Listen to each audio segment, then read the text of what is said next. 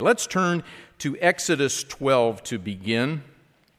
It is a good day to review this time of, of how the Feast of Unleavened Bread uh, unfolded for Israel, and we will review that by way of introduction here this morning, before uh, this afternoon, before getting to our our main uh, essence of what we want to cover today. Exodus 12, verse 42. Exodus 12, verse 42 is what was uh, read yesterday in both congregations, I believe. It is a night of solemn observance to the eternal for bringing them out of the land of Egypt. Exodus 12, verse 42. This is that night of the eternal, a solemn observance for all the children of Israel throughout their generations. So they left by night, as it's talked about in other passages, and they. Uh, left Egypt. Now, verse 43 is interesting, and it gets to a question that uh, the teens asked recently, and we didn't get to that in the Bible study that we covered on uh, baptism, but this uh, addresses uh, this to some degree. Let's read verse 43. Verse 43 And the Eternal said to Moses and Aaron, This is the ordinance of the Passover. No foreigner shall eat it. But every man's servant who is bought for money, when you have circumcised him, then he may eat it. A sojourner and a hired servant shall not eat it. In one house it shall be eaten. You shall not carry uh, any of the flesh outside of the house, nor shall you break one of its bones, uh, as uh, brought out in John 19, that uh, Jesus Christ's bones were not broken.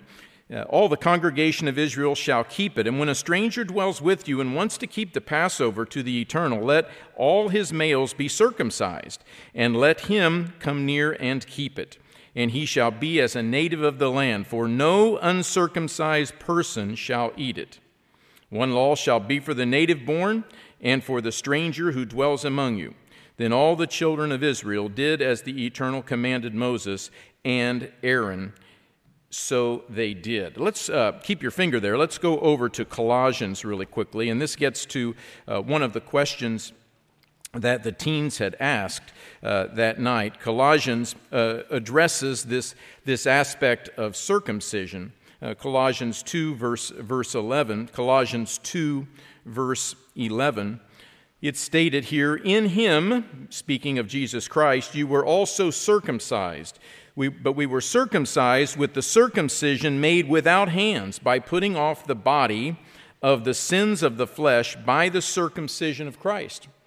Buried with him in baptism. Our baptism uh, represents a burial, as, we've, as, as you've heard covered here the last uh, several weeks. Buried with him in baptism, in which you were raised also with him through faith in the working of God who raised him from the dead. So, uh, one of the things that we, we talk with the, the teens about and a, a, person who wants to become baptized is that it is a, a, a matter of a circumcision of the heart, that just as Israel needed to be circumcised, uh, the males, in order to keep the Passover service, so uh, our brethren, uh, to be part of the body of Christ in terms of keeping the, sacco, uh, the Passover uh, service, uh, are to be circumcised of heart. They are to receive the baptism and, and, and the receiving of the Holy Spirit. That is the circumcision of the heart, and it is an adult decision to make. And so, uh, folks, as they, they come to that age of maturity and consider their lives and they consider going forward and the commitment that is tied to that, they make that decision. And uh, through baptism and the receiving of the Holy Spirit, they become circumcised of heart and they keep the Passover. Let's go back now to Exodus 12 and and read one more verse before we uh, move on in the story. Exodus 12, verse 51. And it came to pass that on that very same day that the Eternal brought the children of Israel out of the land of Egypt according to their hosts. So he did that, he brought them out, and then we come to Exodus 13. Exodus 13, verse 3 Moses said to the people, Now remember this day in which you went out of Egypt. This is the first day of unleavened bread. They left Egypt on the first day of unleavened bread. Remember, they stayed in their dwellings that night of Passover because he said, if you come out that night, uh, you will not do very well, uh, as in you will be very dead. So do not come out. So they did not come out that night, but they left that next night. They left by night, but they came out of the, house of bondage. For by strength of hand, the eternal was the one who brought you out of this place. And then he says, No leavened bread shall be eaten. On this day, you are going out in the month Abib. And it shall be when the Eternal brings you into the land of uh, all of these peoples, in, in, as he talks about with uh, the land of Canaan, to a land flowing with milk and honey, that you shall keep this service. You do it in this month. Seven days you eat unleavened bread. And on the seventh day there shall be a feast to the eternal, which Mr. Garrett talked about, that we'll be keeping uh, this upcoming uh, Sabbath. Unleavened bread shall be eaten seven days. No leavened bread shall be seen among you, nor shall leaven be seen among you in all your quarters. And you'll tell your son in that day, saying, This is done because of what the eternal did for me when I came up from Egypt. It shall be a mem- uh, as a sign to you on your hand and as a memorial between your eyes, that the Eternal's law may be in your mouth. For with a strong hand it was God, the Lord, who brought you out of Egypt. Keep this ordinance in its season from year to year. They went out of Egypt, and they did it not because of their own strength, but they did it because of the strength of the hand of the Lord. He was the one who brought them out and, and they said, you know, as they talked to their kids, remember this, I remember this is what the Lord did for me. And, and, as he reiterates again in verse 9, this is with a strong hand he brought you out of Egypt. So as we do that, as we remember how God delivered us from Egypt, as we think about our lives now, as we do that, we also remove leavening from our homes and we eat unleavened bread during that time because he was the one who did that for us. He delivered us from slavery, he delivered them from slavery, depravity, sin, and they got out of Egypt quickly. They left Egypt very, very quickly. During the days of unleavened bread, as we know, um, leavening pictures sin. Leavening is an agent that creates a chemical reaction which spreads throughout the dough and puffs up the entire loaf of bread. So we now come to the essence of our discussion today. Let's look in Exodus 13, now look at verse 17. Exodus 13 and verse 17, and we'll hit a, a key verse here in verse 17, actually, that I'd like to again spend most of our focus as we go forward. So it came to pass, so Israel had, had left. He talked about the law of the firstborn here uh, at the first few verses, and then uh, another uh, passage here in verses 11 through 16. But then he says in verse 17 Then it came to pass when Pharaoh had let the people go that God did not lead them by the way of the land of the Philistines. So that would have been up along the, the, the border of northeastern Egypt and up toward the, the area of the Philistines, which would have been along the Mediterranean Sea. That would have been the natural path to, to head up and head to, and head to the promised land, uh, the land of Israel, the land of Canaan. That would have been the way to go. But it says he did not do that. And what was his reasoning for doing so? Because this gets uh, to the heart of what we'll discuss. Although that was near, for God said, lest perhaps in, in all this process, the people change their minds when they see war and they return to Egypt. So God led the people around by way, by way of the wilderness of the Red Sea. And the children of Israel went up in orderly ranks out of the land of Egypt. Moses took some of the bones of Joseph, um, which uh, Joseph had made them solemnly promise to bring. Uh, verse 20 So they took their journey from Succoth and camped in Etham at the edge of the wilderness. The Eternal went before them by day in a pillar of cloud to lead their way, and by night in a pillar of fire to give them light, so as to go by day and night. He, his presence was always with them. He did not take away the pillar of cloud by day or the pillar of fire by night from before his people. They knew they were headed to the promised land, but they didn't know the path that he was going to take them, but he did not leave them that entire time. But he said, I'm not going to take them this one way because that will get in their minds as things get rough. They may turn and want to go back to Egypt. Chapter 14. Chapter 14. So the Eternal spoke to Moses, saying, Speak to the children of Israel that they turn and camp before Pi Hahiroth, and between Migdol and the sea, opposite Baal Zephon, you shall camp before it by the sea. For Pharaoh, he's going to say uh, to the children of Israel, Look, they're bewildered by, by the, the, the land and they're getting all turned around. The wilderness has closed them in. Look, they're getting themselves, they don't even realize they've trapped themselves up against the Red Sea. They're going to be stuck. There's no way out of their situation except to go into the sea, which would be ridiculous, or turn and fight against us, or to turn and say, You're our master. We will return to you. So he says, I'm going to harden Pharaoh's heart, verse 4, so that he will pursue them, and I am going to gain honor over Pharaoh and over all his army, that the Egyptians may know that I am the eternal. And they did so. So it was told the king of Egypt that Israel had fled, that they had left Egypt, and the heart of the Pharaoh and his, his servants grew, uh, grew, was turned against them, and, and he had that, that vigor again to go after them. Uh, why have we done this? That we let Israel go from serving us. So he made his chariot ready took his people with him 600 chariots all the chariots of egypt with captains uh, over every one of them of them and the eternal hardened the heart of king of pharaoh and he pursued the children with the with as israel had gone out with boldness. They realized god had intervened for them. He had killed the firstborn of, of egypt and they came out of egypt with a high hand and they came out with a boldness and a confidence. God is with us. He's taking us to the promised land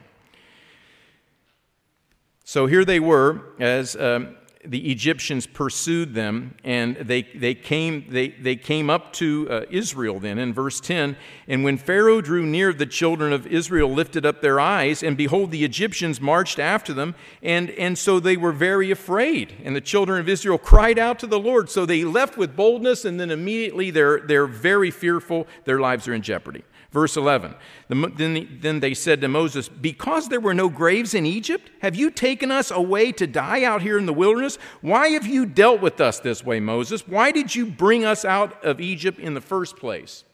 We didn't really even want to leave. Why did you, why did you Moses, take us out of here? And then they make the statement in verse 12 Is this not the word that we didn't we tell you this before when we were in Egypt? Didn't we let you know we don't want to do this? Just let us alone, Moses, that we may serve the Egyptians. We're, we're, okay with that. For it would have been better for us to serve the Egyptians. Think of the imagery here, brethren. It would be better uh, for us to serve the Egyptians than that we should die out here in the wilderness. Of course, Moses said to the people, Don't be afraid, stand still. See the salvation of the eternal the, the salvation which He, this great God, Yahweh, the, the covenant God who has covenanted with His people, will accomplish for you today. For the eternal, uh, for the Egyptians whom you see today, you will see again no more forever. The eternal will fight for you. So hold your peace. Be quiet. Be still. He's, he's going to take care of things. So the Eternal said to Moses, Why do you cry to me? Tell the children to go forward. What do you mean go forward? Where, what do you mean go, go forward? Go forward into the water? Lift up your rod, stretch out your hand over the sea, and divide it. And the children of Israel shall go on dry land through the midst of the sea. I'm going to harden the hearts of the Egyptians. They're going to follow in, and then I am going to show the Egyptians, and they will see that I am the eternal. When I have gained honor for myself over Pharaoh, his chariots, and his horsemen, the angel of God who went before the camp of Israel moved and went behind them and the pillar of cloud went before them and stood behind them. So it came uh, between the camp of the Egyptians and the camp of the Israelites. So it was a cloud and darkness to the one, and it gave light by night to the other, so that the one did not come near the other all night. So we know how that, that proceeds forward as God uh, gains honor over uh, Egypt. Let's drop down to verse 26. So the Eternal then says to Moses as they've crossed, Stretch out your hand and cover the sea, that the waters may come back upon the Egyptians on their chariots and on their horsemen. So he did that. And, and when the morning appeared, the sea returned to its full depth, while the Egyptians were fleeing into it. So the Eternal overthrew the Egyptians in the midst of the sea. The waters returned, they covered the chariots, the horsemen, and all the army of Pharaoh that came into the sea after them.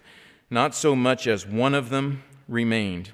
But the children of Israel had walked on dry land in the midst of the sea, and the waters were a wall to them on their right hand and on their left.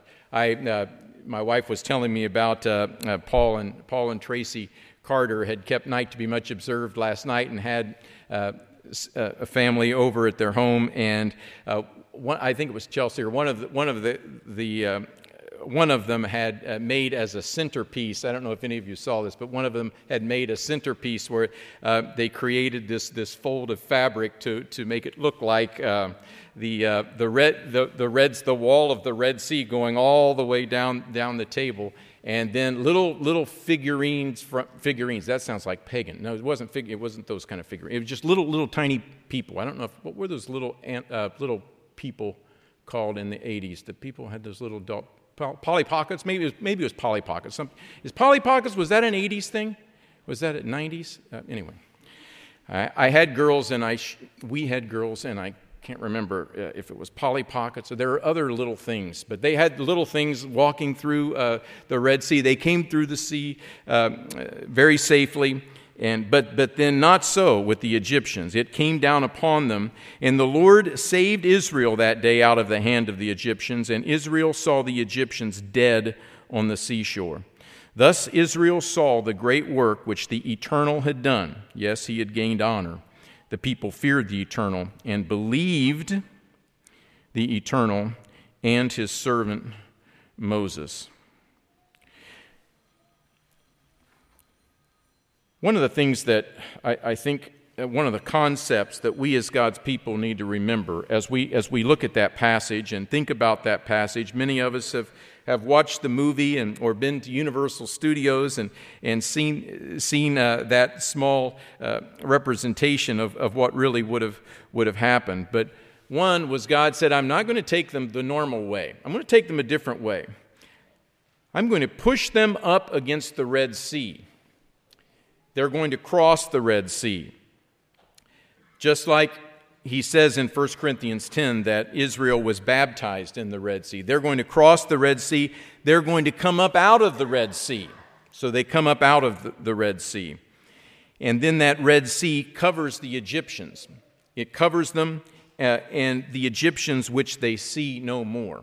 Actually, they did see them, uh, but they were dead and they were up on the seashore uh, as, as we think of the silence of what water does when water covers something and, and, and something goes down, you hear it no more. It goes down under the water. It was gone.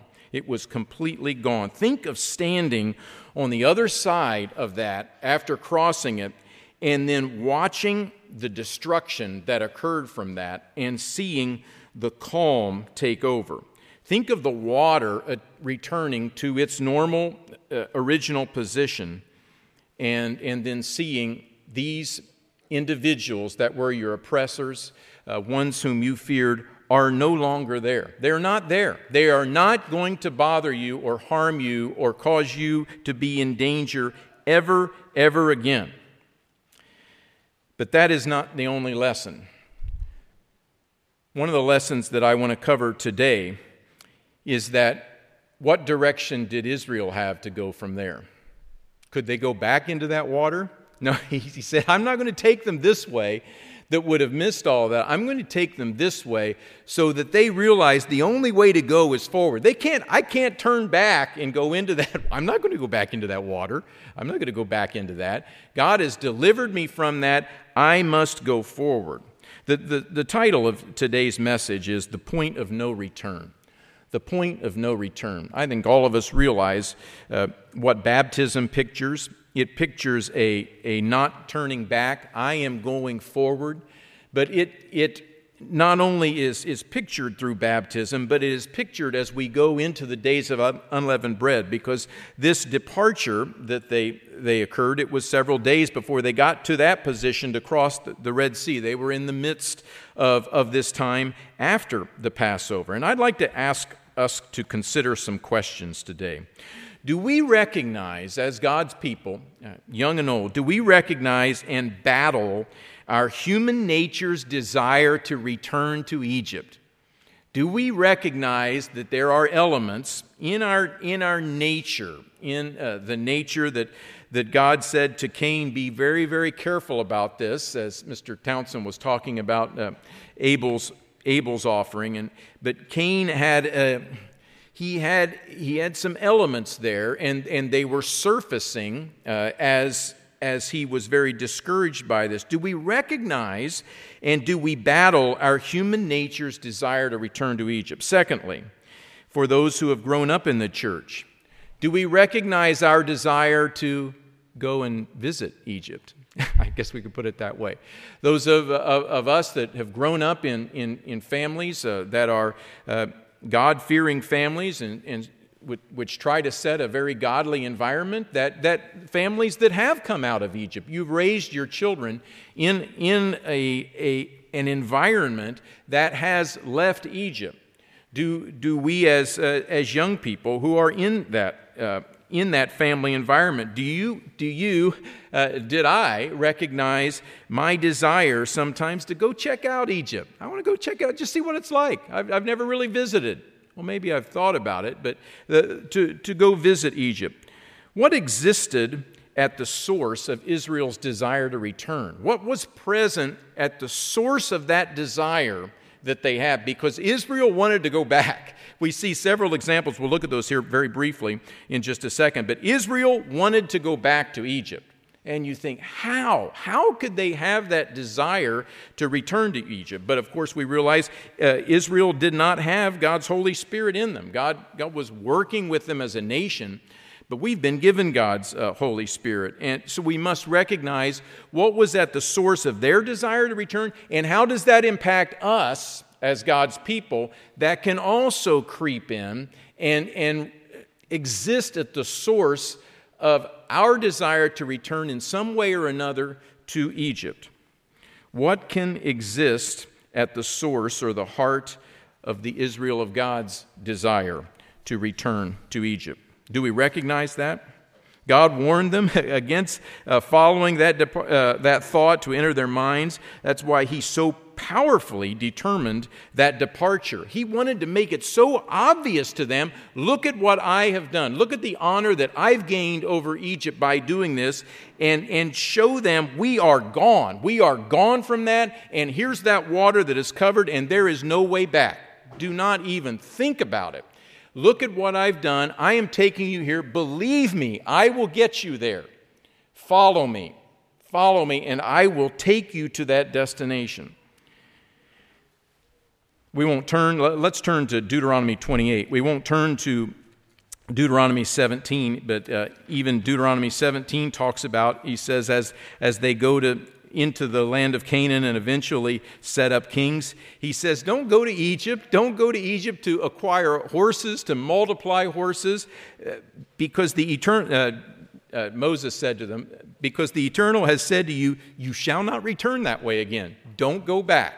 Don't go back there. We see another warning here in Deuteronomy uh, 28. It's a couple years back. I think Mr. Hogberg uh, went into some detail about uh, the blessings and cursings uh, chapter, and I wanted to touch the very end of that here uh, today with respect to this, this situation of God saying, I am getting you out of Egypt. Do not think to go back but walk in my way. Walk in, my, in that way, uh, because otherwise this will occur. Let's look at verses 58 through 68. Deuteronomy 28, uh, verse, verse 58. Deuteronomy 28, verse 58. If you do not carefully observe all the words of this law that are written in this book, and, and that you might may fear this glorious and awesome name, the eternal your God, Again, reflecting upon uh, a, departure from the ways uh, of, of Egypt and, and coming into the truth of God, who He is, his, his glorious name, His awesome power, and His awesome teachings. He says, Then the Eternal will bring upon you and the descendants extraordinary plagues, great and prolonged plagues, and serious and prolonged plagues. You know, as we think about that, we think of the, uh, how this played out for ancient Israel uh, when they began to turn from God. We think about the duality of the end time for Israel and uh, how that will look, the cursings to come, uh, come upon, that, uh, uh, upon that uh, group of people in the end time, but also how it plays out for us, you and, you and me, individually, spiritually. Having been delivered from sin, how, how this follows if we willingly allow ourselves to return to that, to desire to return to it, to think on that, to give ourselves over to it. Continuing, verse, verse 60, moreover, he will bring back on you all the diseases of Egypt. Yes, you'll be back in Egypt as, as we turn from God, of which you were afraid, and they shall cling to you. Every sickness, every plague which is not written, uh, uh, in this book of the law will the Eternal bring upon you until you are destroyed. You shall be left few in number, whereas you were as the stars of heaven in multitude, because you would not obey the voice of the Eternal your God. It shall be that just as the Lord rejoiced over you, God is going to uh, pluck you up from the land uh, which you go to possess. And the Lord will scatter you among all the peoples. We know of the prophetic reference of, of how that is, is going to take place uh, during Jacob's trouble. And there uh, you shall serve other gods which neither you knew your fathers know or knew that wood and stone. And among those nations you shall find no rest. The sole of your foot uh, will not have a resting place, but there the Lord will give you a trembling heart, failing eyes, and anguish of soul. Your life shall hang in doubt before you. You shall fear day and night and have no assurance of life. In the morning you'll say, Oh, I wish it were evening. And in the evening, Oh, I wish it were, were morning be, because of the sight which your eyes see. Notice verse 68. And the Lord will take you back to Egypt, back to spiritually for us, that, that's that state of depravity which we, to which we can return. He will bring ultimately, as, as we see uh, in prophecy, Israel uh, today, the modern nations that are Israel, he will bring them to this state, back to Egypt in that respect, in, in, in a state of depri- depravity, slavery. By the way which I said to you, you shall never see it again. And there you shall be offered for sale to your enemies as, as, as, male and female slaves, and no one will even buy you, he says. Not a positive uh, outcome. God wants us to go forward, He wants us to head forward, He wants us to kick out any thought, any aspect of leavening that is, an, that is any reference to a desire to anything of Egypt, to anything of sin. He has cleansed us uh, through baptism, He has cleansed us through the, the sacrifice of Jesus Christ, and He has secured us as His people, and He says, Go forward. Israel didn't want to go forward. They, they did not want to go forward. Let's look at a couple examples of that. We'll read that very quickly. Uh, Exodus 16. Exodus 16, Israel battled this every time something hit them. Every time. It, Exodus 15 talks about that, uh, contending uh, with Moses with the, with the bitter water. Look, look at verse 3 of chapter 16. Uh, they were in the wilderness of sin at this time. And the children of Israel, Exodus 16, verse 3, said, Oh, I, woe that we had died by the hand of the Lord in the land of Egypt. Well, who would want to die by the hand of the Lord in the, in the land of Egypt? But they, oh, that that would have been the case. That would have been so much better. I know times were tough then, but oh, that we, we had just uh, died, uh, you know, in the land of Egypt in, in that situation even if by God's hand. Because back then we sat by uh, pots of meat. We had meat. Oh, we, we ate bread. We ate bread to the full. Yeah, times were hard, but we ate bread to the full. Boy, those were some, some, some good times compared to what we're dealing with now. For you, Moses, you brought us out into this wilderness to kill the whole assembly with hunger. Not a forward looking mentality. Chapter 17, verse 1. Chapter 17, verse 1. The water from the rock situation. They came to, uh, uh, they set out on their journey uh, from the wilderness of sin and uh, camped at Rephidim. There was no water for the people to drink. Verse 2 the people contended with Moses and said, Give us water that we may drink. So Moses said to them, Why do you contend with me? Why do you tempt the eternal? You know, he, he said he would take care of you, he said he would look after you, he said he would bring you to the land of Canaan. Trust him on this. So the people thirsted there uh, for water, and the people complained against Moses and said, Why is it you've brought us out, up out of Egypt? We didn't want to leave Egypt. Why did you bring us up out of Egypt? To kill us and our children and all our lives? You're even killing the livestock, Moses. I mean, give us a break. You're killing the livestock with thirst. So Moses cries out to the Eternal and says, What am I supposed to do here? They're, they're going to stone me. And I'm, and I'm simply trying to, to, fill, uh, to fulfill your will. Uh, let's go back now to uh, Exodus 5. Exodus 5. You know, even the, the book of Hosea talks about how Ephraim is like a, is like a silly dove without sense, that they, they go back to Assyria, they go back to Egypt uh, for trust, but they don't return to the Most High.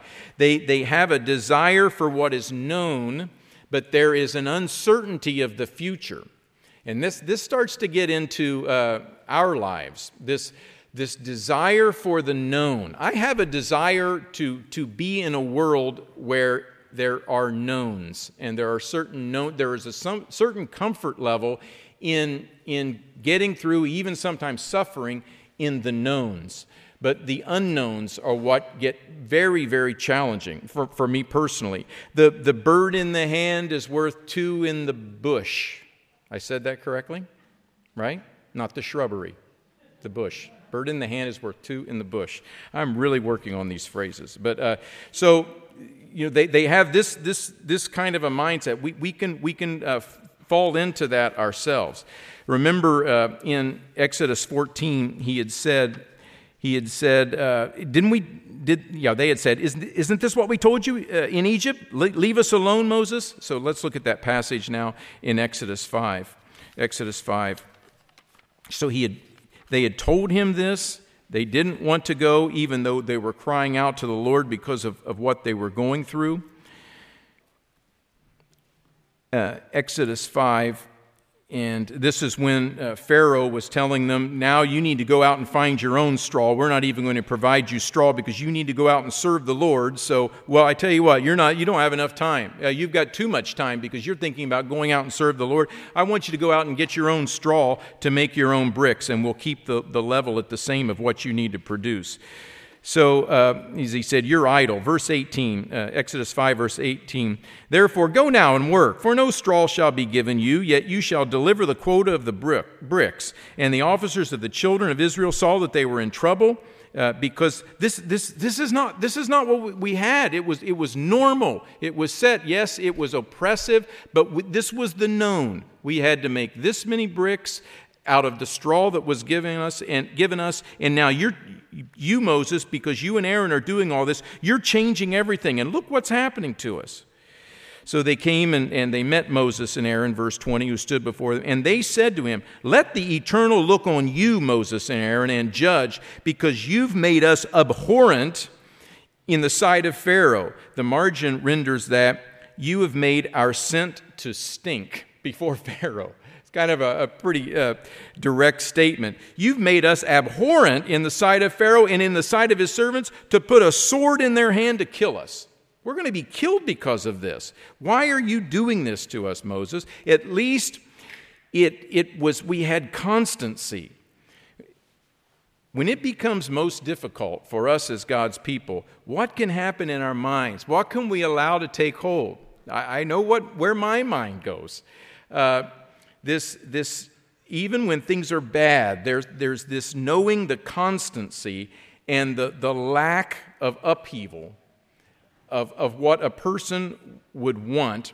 that would cause us, in a sense, to remain in Egypt. I, I can, this is bad, it's awful, but I can at least cope with this. But going into the unknown, going forward and having to trust God and not necessarily knowing what the immediate future holds, whoa. Uh, I mean, this is, this is my job. It's not a great, it's not a great job, but it is a job uh, I, I've got this here, I've got this here, I've got this here, I've got this relationship with this individual. But if I stand for what I know is right, uh, and, and I know I need to stand for what is right, or I need to stand for what is right in this job situation or whatever, if I, if I change that, or, or stand up for what is right. I don't know what is, is the constant, and I don't know what's going to happen. I'd rather just, just let's just deal with it. Let's just stay, stay in this mode. It can happen. Uh, let's just keep things at the status quo. The tests and the challenges will come. Israel faced its tests. Physical Israel uh, uh, faced its tests. Spiritual Israel, you and I, faces, uh, we face our tests. To pass these tests, we need sustenance. We need to think about the, the purpose of the test. We need sustaining power. We need reserves for the energy expended in doing so. We need food. We need the unleavened bread of sincerity and truth. We need God's words pouring uh, through our minds. We need to be thinking on the things that matter. Yes, this situation is difficult, it's hard. I don't know the immediate outcome of this, but I know that if I do this God's way, in the end, it will work out. Why? Because I believe God. I believe that His way is right. I believe that His way is the way of sincerity and truth. I must go forward, regardless of what may happen in the short term. And as a result, I am strengthened and I am sustained in His Spirit through whatever faces me. Brethren, we are frail, we are human. And at some point, if we're not eating of the unleavened bread of sincerity and truth, starvation begins to set in. And uh, some of you are low blood sugar people. My wife is a low blood sugar person, and she will be the first to tell you that when uh, she has a low blood sugar situation, she can't really think. And, and that tends to be the time that I start asking her questions uh, about all kinds of things. And and I just, I just need to, to eat something and then I can think and then oh oh yeah that's right low blood sugar. Okay I'll stop. But but it is that way. We can become spiritually low blood sugar. We can't think we can't process we can't look forward enough to see this is the direction that I need to go if we've got nothing to sustain us. For brethren who choose not to eat of God's word they over time diminish in their ability to to think to to think through things spiritually and to make the choices in moving forward in a right manner. And we end up going into default mode, which is returning to Egypt. Uh, it can happen uh, to any of us, and we can end up pushing that default button. Let's turn to Hebrews 3. Hebrews 3. Our nature is is, is to, in one respect, our human nature is to want more things. Uh, Maslow's hierarchy of needs, as soon as one uh, level is met, we, we, we naturally kind of tend to move up to that next level. That's, that's what we need now. Uh, that's one element uh, versus the I've found in whatsoever state I am therewith to be content. Not that we are, are not to do our best to increase and, and, and improve in everything, but but that's, that's a, an aspect of our human nature, and it is what we've already talked about as well. It is also the, the nature, the human nature is to seek the comfort and stability of the known.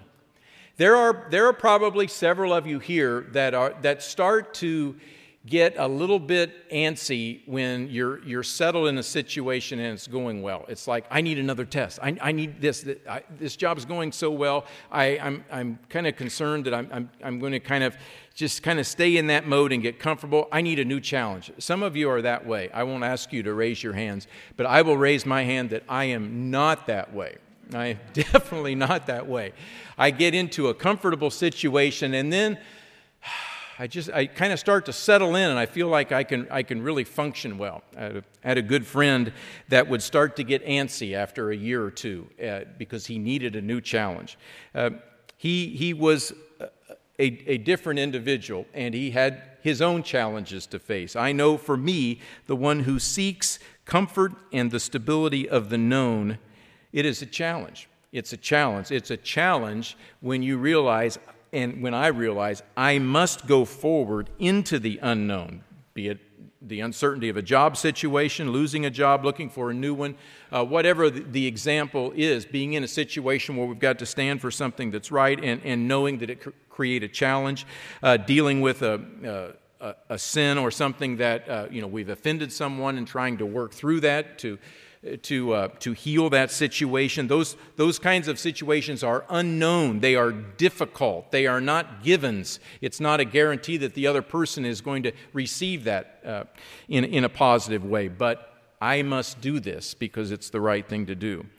God, through Moses, was basically saying, you know what? I'm going to bring you from this point and I'm going to bring you here to the promised land. This is where I'm bringing you. Here's this cloud that I'm going to show you by day, and this fire that I'm going to show you by night, that, that I am with you. I'm going to get you from here to there, and I'm going to bring you to this promised land. You need to believe me. Do you really believe me that I'm going to bring you there? That I'm going to take you there? Be, because you need to trust me and you need to follow me. Because you're not going to get there unless you follow me. And you need to follow what I'm telling you to do because I want what is good for you. That's trust. That's belief. Israel struggled with that. Where are we in all that? Where are we in, in that, that ultimate situation of being able to completely give our lives over to God in His way of life and say, I trust you. I am not going to test and tempt you, God. I am going to trust you. I am not going to tempt you with unbelief. I'm not going to allow distrust over whether God has my best interests at heart. And for that matter, I'm not going to allow myself to distrust whether God has the best interests of all of mankind at heart because I love you and I see what you have done for me and I see what you're doing for all of mankind. I'm at peace with that and I can go forward. Israel struggled. They struggled with that. And this gets to uh, the source of what we talked about. What, where, was, what, where was the source of that inability to, to move forward and say, yes, yes, Egypt is behind. I am going this direction. Ultimately, it comes to what we talked about, what we're going to talk about here in Hebrews 3. In Hebrews 3. As we read this and as we think of Israel, may we think of our own lives as, as we're moving forward. We are moving forward as a nation into uncertain times. This last year has been a, a time of uncertainty. Has that unsettled you? Have I allowed it to unsettle me? Think about that. Can we say that in some ways we've, we've through all of this, we've become more settled than ever? It's been an unsettling time uh, for me, and it's also been a more settling time than ever as, as I reflect on what is truly important. And, and as we go forward, part of the, the meaning of these days is to help us crystallize the path, the path that, that God's people are on towards the promised land. And that it is a time of uncertainty as we navigate through that, but the, the cloud and the fire are with us, and they are leading us towards that. Do we trust God to, to completely give our lives to Him and to say, God, your ways that I'm feeding upon, that I'm eating as I'm eating unleavened bread this week, that I'm thinking on, these are the ways that I must keep focused upon to go forward. Otherwise, I starve. Otherwise, I die uh, in, in the wilderness along with the Israelites who were 20 years and over uh, w- without hope. Hebrews 3, verse 1. Hebrews 3, verse 1. He's, as uh, the author of Hebrews, uh, many of us, we think it's probably uh, Paul here, but I, I, like the way he says this because I look at this and I, I say, he's, he's talking to me here. Uh, think about this, Andy. Okay, therefore, holy brethren, holy brethren, partakers of the heavenly calling. Wow. You know, we, we are partakers, as, as we partook of, of, of the bread and wine, we are partakers of the heavenly calling, uh, the kingdom of God, where God's throne is, this calling that has come down from the Father of the universe uh, to us, he says, Consider the apostle and the high priest of our confession. Consider this being, Jesus Christ, this individual who was faithful to him, who appointed him. Jesus Christ was faithful to his Father all the way to his death, just as Moses was faithful in all of his house. For this one has been counted worthy of more glory than Moses inasmuch as he who built the house, Jesus Christ, has built the house. We've been talking about that uh, in, in recent messages. It has much more honor than the house, for every house is built by someone, but he who built all things is God. That's that house uh, in, in, which we, we, uh, in which we reside. And Moses indeed was faithful in all his house. I said all of his, didn't I? I am sorry about that. Uh, and Moses indeed was faithful in all his house as a servant for a testimony of those things which would be spoken afterwards. But Christ, as a son over his own house, whose house we are, you and I, we are part of that house as we're headed toward the promised land. But it's, it happens, we continue in that house if we hold fast the confidence and the rejoicing of the hope firm to the end. Because now he begins to get into this thing of, ah, I don't, I don't know that we really trust God that you can do this for us. There's, there's a little bit of lack of trust there. There's some distrust. And lack of trust and distrust leads to disobedience. And, and that leads to disqualification. No, to the rejoicing of the hope firm to the end. Part of the, part of the meaning of, of these days of unleavened bread is to recognize uh, through the plan of God that we have been cleansed by Jesus Christ and we are on this direction towards the end. Hope firm to the end. We have that hope. He says, therefore, as the Holy Spirit says, Today, if you will hear his voice, don't harden your hearts as in the rebellion, in the wilderness, uh, in the day of trial in the wilderness, where your fathers tested me, where they tried me, and, and, yet they saw my works 40 years. He says, I was angry with that generation. And, they, and, he, and he said, they always go astray in their heart. What, what was at the source in their hearts? He's about to get to this. And they have not known my ways so I swore in my wrath, they're not going to enter my rest. Beware, brethren, he says to, to you and me, beware, brethren, lest there be in, in any of us an evil heart of unbelief in departing from the living God. Is that in, in us? Is there any little part of our heart, any little bit of leavening, that there's a little bit of unbelief? Because the days of unleavened bread picture this belief, this belief in what has happened for us, so that we can go forward in confidence toward the promised land. So that we recognize the sin that was removed by the sacrifice of Christ. We work together with that to remove sin in our lives and, and go forward in belief of where that's taking us. Exhort one another daily, he says in verse 3. While it's called today, it's now. The time is now, lest any of us be, be hardened by this deceitfulness of sin. Oh, a little bit's okay. A little bit's here is fine. I know I, I, am I'm, I'm here. I'm, I'm trying to go forward, but I'm, I'm okay with this little bit right here. It's, de- it's the deceitfulness of sin. Recognize it, purge that, because ultimately it reflects at the source and what's the source? The source is unbelief. The source is a degree of unbelief that I am not willing to follow God fully, that I am not willing to give my, my heart and my life, my thoughts, and all of that completely to God. I want to keep this little bit here. I want to keep that here. Now he says, don't, don't do that, for we have become partakers. Here, these, these partakers, these individuals who are partakers of the heavenly calling, verse, verse 1, he says in verse 14, we have become partakers of Christ if we hold the beginning of our confidence steadfast to the end. Today, if you will hear his voice, don't, rebel, uh, don't harden your hearts as in the rebellion. They did not enter, verse 19, because of unbelief.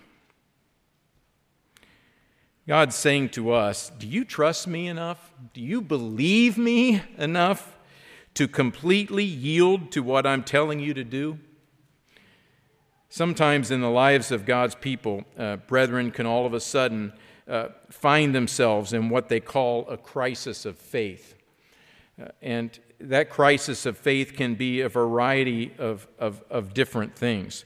I, I would submit to you that we must, in those situations, continue to feed on God's word and draw upon God's teaching to to get through some of these crises that can come, that we reach out and, and get counsel, and, and, and to seek the, the uh, exhorting one another daily, as verse 13 tells us, to, to stay connected to that body of Christ, so that we don't let that crisis that can hit uh, begin to take a, a, an emphasis to where, just like with, with Israel, they were getting hit by Pharaoh with the make your own bricks out of your own straw uh, kind of a thing, and they all they can think about is why is this happening to me, and, and you're causing it, Moses, versus saying, no, I'm going to step back from this. God loves me. He has my best interests at heart. I need to use this. I need to appeal to God to help me through it, but I need to use this as an opportunity to trust and rely on Him uh, even more deeply because He's taking me from here, here to there. He loves me, and I must trust that He loves me and that He loves all of mankind as, as well as He loves me. Let's go now, if, if you would, to uh, a final passage today, as uh, it's, it's listed here in 2 Corinthians 6. We'll read uh, through 2 Corinthians 6 and into a bit of 2 Corinthians 7. This, this whole concept of no man having put his hand to the plow and looking back is fit for the kingdom of God. We don't look back to the Red Sea. We don't look back to try to somehow navigate through these waters, which were the waters of our death. We don't want to go back into that. I don't want to have anything to do with that. God brought me through that and brought me here to take me on to here. Don't look back. Don't look back with regrets he's saying. So let's, uh, let's now look at 2 Corinthians 6. We'll start in verse 16.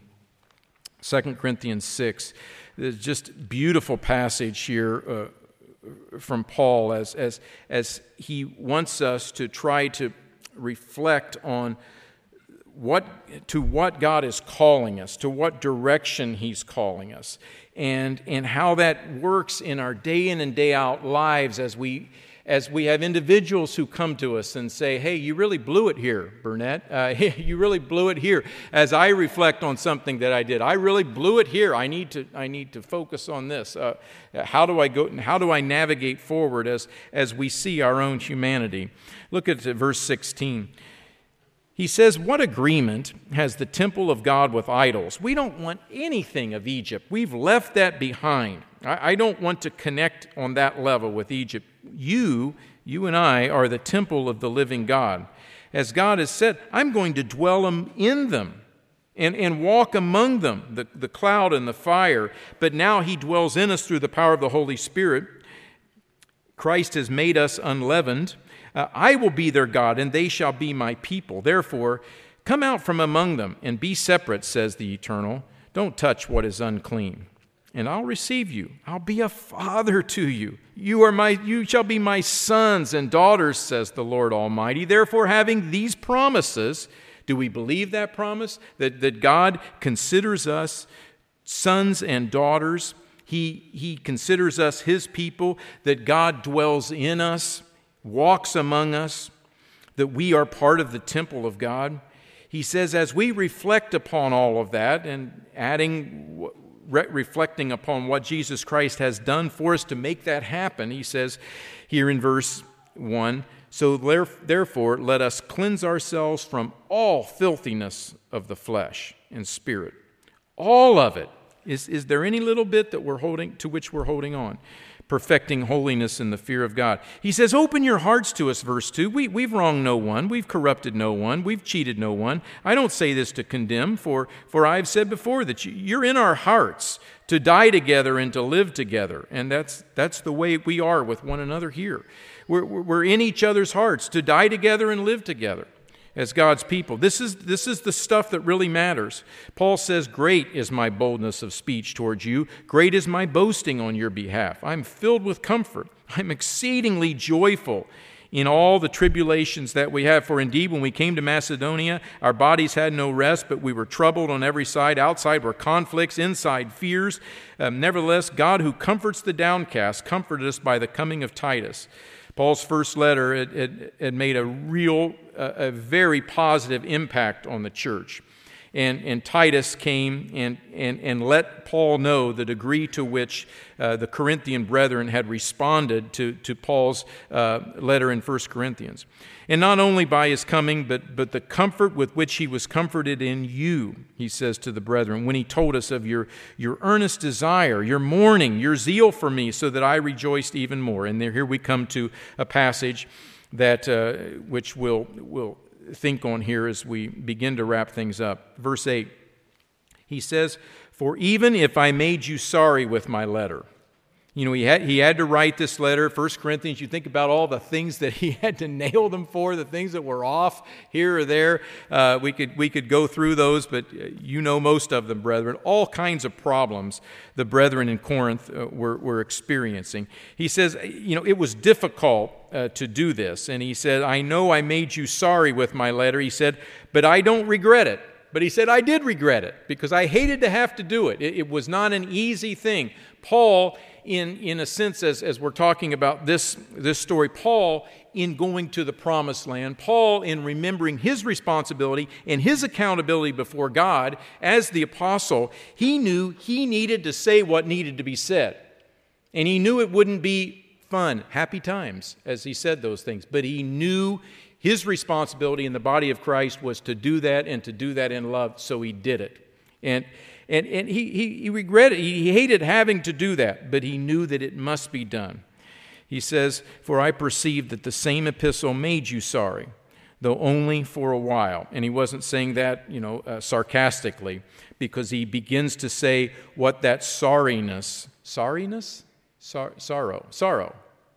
I'm sorry, sorry, being sorry, the situation of being sorry, what, what that that was a temporary thing because of what happened. Verse 9, he says, Now I rejoice. Not, not that you were made sorry, boy, I really got a kick out of seeing you just really break down and be sorrowful. I, I just, no, he's not saying that.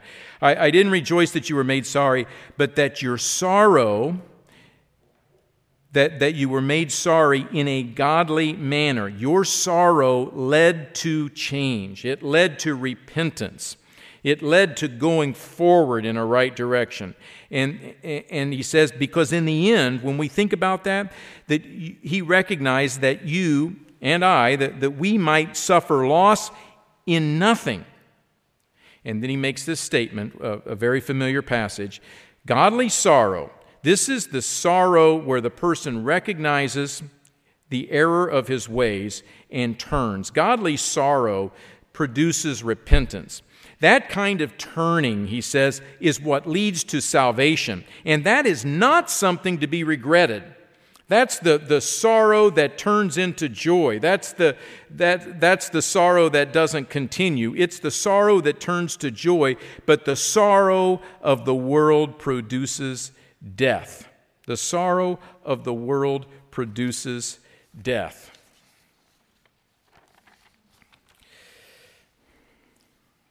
I think of uh, godly sorrow versus a sorrow of the world. One, one concept of a, of a return to Egypt kind of thing is, is regret over actions. I mean, we, we do some things sometimes that we regret. I, I did this. I, I, oh, I wish I hadn't done that.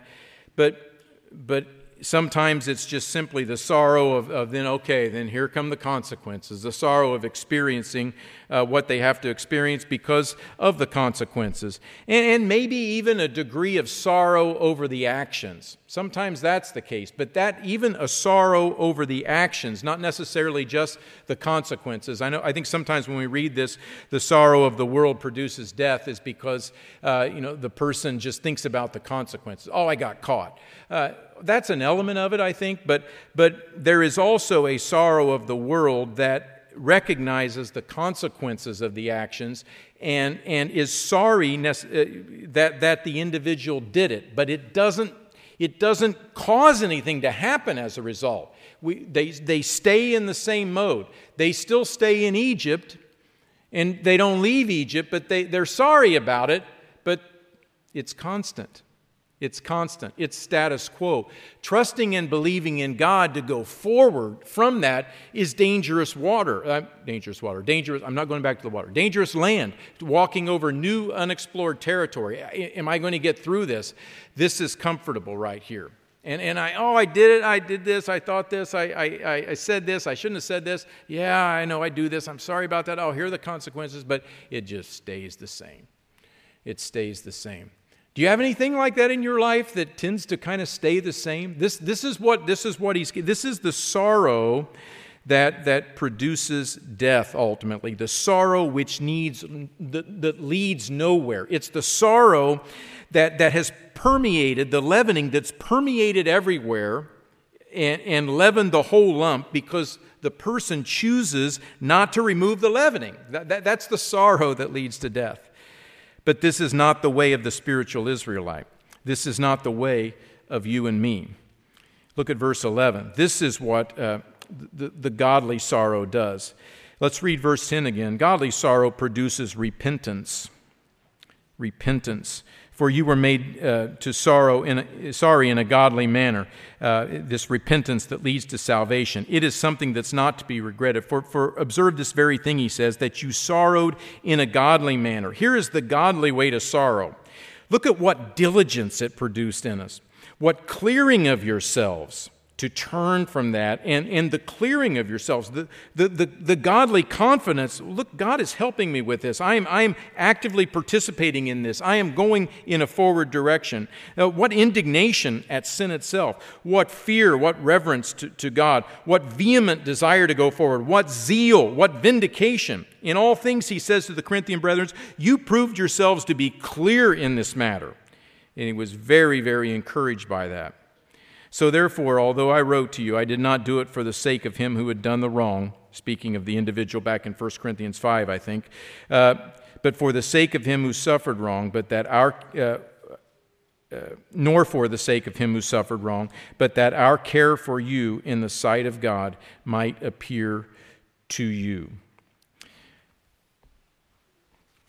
In thinking about this, and, I, and, as I reflect upon uh, some of the situations in my life, I'll speak to the teens just briefly. Uh, as a teen, I observed uh, some of the things that, that uh, the lifestyle, the experience, the opportunities that I did not get to enjoy uh, because of being in the church. Uh, and, and many of those things were great opportunities, good things, but, but because, I, I, because I was part of the church, it prevented some opportunities uh, to be presented my way.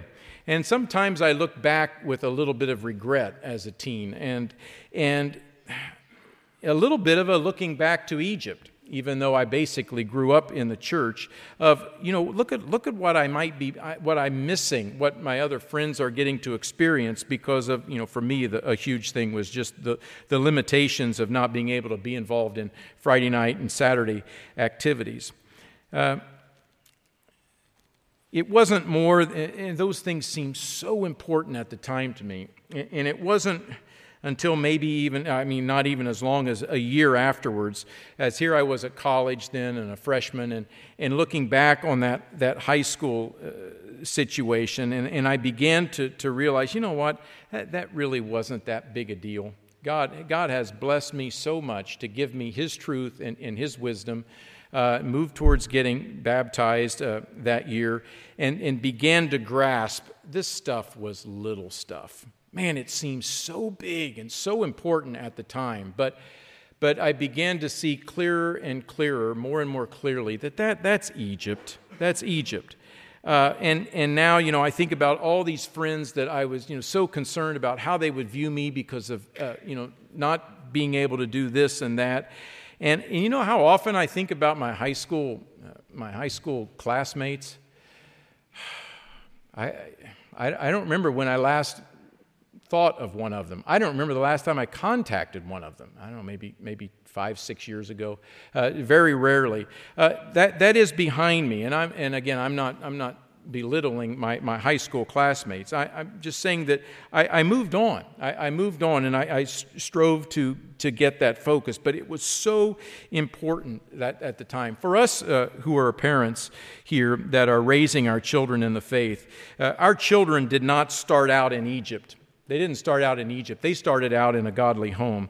It's important for us to accept the responsibility to teach our children what Egypt is do your kids know what Egypt is?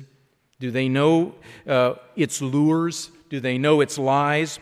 And do we guide our children in the way, instructing them how to avoid the, the, the pleasures, the lure of the pleasures of sin for a season?